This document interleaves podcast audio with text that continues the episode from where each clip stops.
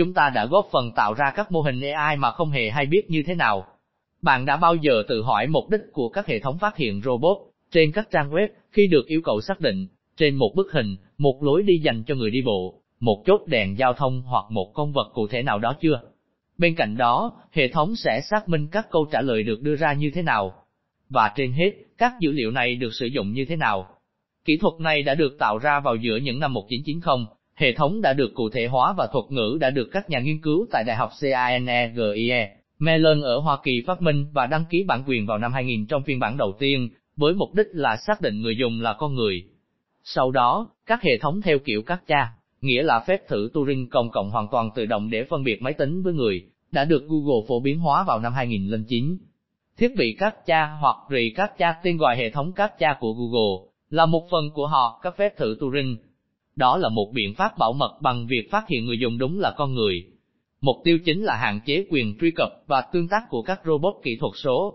Các chương trình máy tính tự động còn được gọi là BOT, bằng mọi phiếu điền trực tuyến bất kỳ thông tin nào. Ví dụ, biện pháp bảo mật ngăn chặn các nỗ lực lặp đi lặp lại để kết nối với một trang web, giải mã mật khẩu của bạn khi bạn xác thực bản thân trực tuyến, tự động điền vào một biểu mẫu, vân vân. Đầu tiên ở dạng một bản văn viết tay cần phải ghi chép lại, hoặc thêm nữa là số một đường phố cần được xác định từ một bức ảnh. Các hệ thống của ngày nay sử dụng nhiều hơn khả năng nhận dạng trực quan một đối tượng trong một tập hợp các hình ảnh hoặc trong cùng một hình ảnh. Hệ thống Recaptcha được Google cung cấp miễn phí cho các nhà quản lý trang web, cũng như cho người dùng. Lợi ích đối với Google Tất nhiên, bản chất miễn phí của hệ thống là hữu ích. Tuy nhiên, nó cũng phục vụ lợi ích của Google. Mặc dù việc sử dụng hệ thống như một biện pháp bảo mật là điều không thể phủ nhận, nhưng việc sử dụng rộng rãi hệ thống cũng góp phần nhận dạng nội dung. Đây được gọi là giai đoạn ghi nhãn, điều cần thiết để cung cấp cho các mô hình học tập bằng AI, và đặc biệt cho kỹ thuật học máy. Ví dụ, ngay từ năm 2011, hệ thống Recaptcha đã giúp số hóa toàn bộ các kho lưu trữ của Google Book, cũng như 13 triệu bài báo từ danh mục New York Times đã có từ năm 1851. Nhưng kể từ năm 2017, các mô hình học tập đã được chứng minh là có khả năng giải các phép thử các cha ban đầu dựa trên hình ảnh của văn bản. Phiên bản thứ hai nghiêng nhiều hơn về việc sử dụng hình ảnh hoặc các mảnh hình ảnh, như hình thứ hai được minh họa trong bài viết này. Học máy là gì và nó hoạt động như thế nào? Các mô hình học máy Machine Learning trong tiếng Anh là một trong các mảng được sử dụng nhiều nhất ngày nay trong lĩnh vực trí tuệ nhân tạo. Còn được gọi, một cách phổ biến, là ABBRENTISSAGE Machine, học máy, trong tiếng Pháp, cách tiếp cận này cho phép luyện tập một mô hình. Trong trường hợp của chúng ta là nhận diện một văn bản từ một tập hợp dữ liệu ban đầu được cung cấp cho mô hình. Từ các dữ liệu đầu vào này, mô hình sẽ xác định, theo toán học, một tập hợp các tiêu chí cho phép ước tính một xác suất của sự tương tự.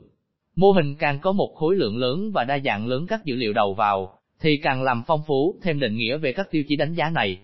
Nhưng một mô hình theo kiểu này được thiết kế để nhận diện một yếu tố cụ thể, một vật dụng, một khuôn mặt, một hành vi, một chuyển động của các quỹ tài chính, vân vân được xác định ngay từ khi được thiết kế ban đầu. Trong phương pháp học việc có giám sát, chính người thiết kế mô hình là người xác định các tiêu chí đánh giá, bằng cách cung cấp một tập hợp các dữ liệu luyện tập được xác định trước.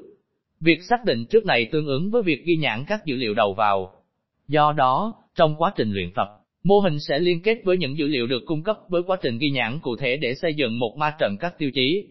Vì thế, quá trình ghi nhãn các dữ liệu đầu vào là một yếu tố thiết yếu cho kỹ thuật luyện tập, đặc biệt là các mô hình nhận diện hình ảnh. Một thách thức tầm cỡ trong việc luyện tập các mô hình AI Khối lượng và sự đa dạng các dữ liệu được thu thập ngày nay là rất khổng lồ, và quá trình ghi nhãn này không thể được thực hiện một cách tự động chỉ bằng một cỗ máy. Do đó, cần có sự can thiệp của con người để xử lý và dán nhãn toàn bộ các dữ liệu này. Đây là điều sẽ xảy ra khi sử dụng một hệ thống theo kiểu rì các cha. Ví dụ, hệ thống thu thập những đóng góp của mỗi người, để dán nhãn và phân loại các hình ảnh được từng người đề xuất.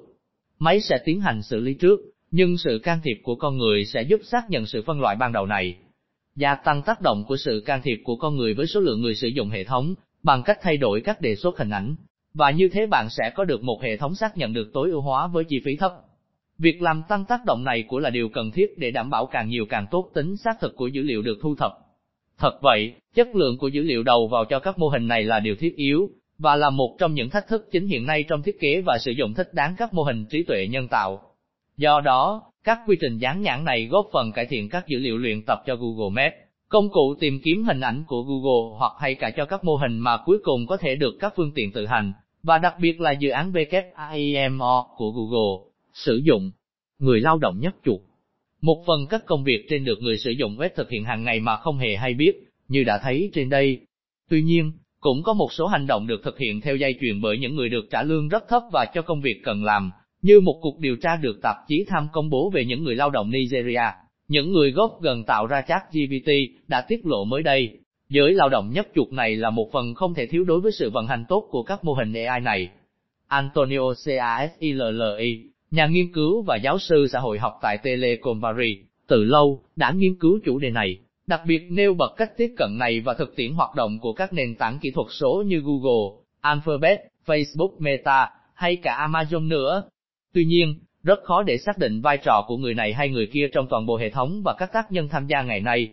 Có vẻ như hình thức lao động sáu mô có trả công này, khi mà sự đóng góp của người sử dụng hệ thống không được trả công, là điều cần thiết để cung cấp cho các mô hình mà chúng ta đã biết, và cũng bao gồm nhiều khía cạnh đóng góp khác nhau, như BOALATUBARO. Antonio CASILLX và Marion Colville đã giải thích trong một bài báo được đăng vào năm 2020. Những đóng góp này khiến một bộ phận đáng kể giới lao động kỹ thuật số bị gạt ra bên lề và lâm vào tình trạng bất bình. Những lựa chọn thay thế cho các hệ thống này. Có những lựa chọn thay thế cho hệ thống rì các cha, tuy nhiên hệ thống này vẫn được sử dụng rất rộng rãi. Ví dụ, chúng tôi có thể kể ra những giải pháp theo kiểu bù dồ các cha, hoặc hát các cha. Tuy nhiên, các lựa chọn thay thế này thường yêu cầu hoặc một sự triển khai thực hiện của người quản lý trang web, hoặc một mức đóng góp tài chính, so với sự miễn phí của rì các cha do Google cung cấp. Về phần mình, Google cũng đang nghiên cứu phiên bản mới của giải pháp rì các cha V3. Phiên bản này sẽ giúp khắc phục tình trạng gián đoạn sự trình duyệt web do V2 áp đặt với các hộp thoại VOVOV, bằng cách tính điểm để xác định xem liệu hành vi được quan sát thấy trên một trang web có liên kết nhiều hơn với một người hay với một BOT không.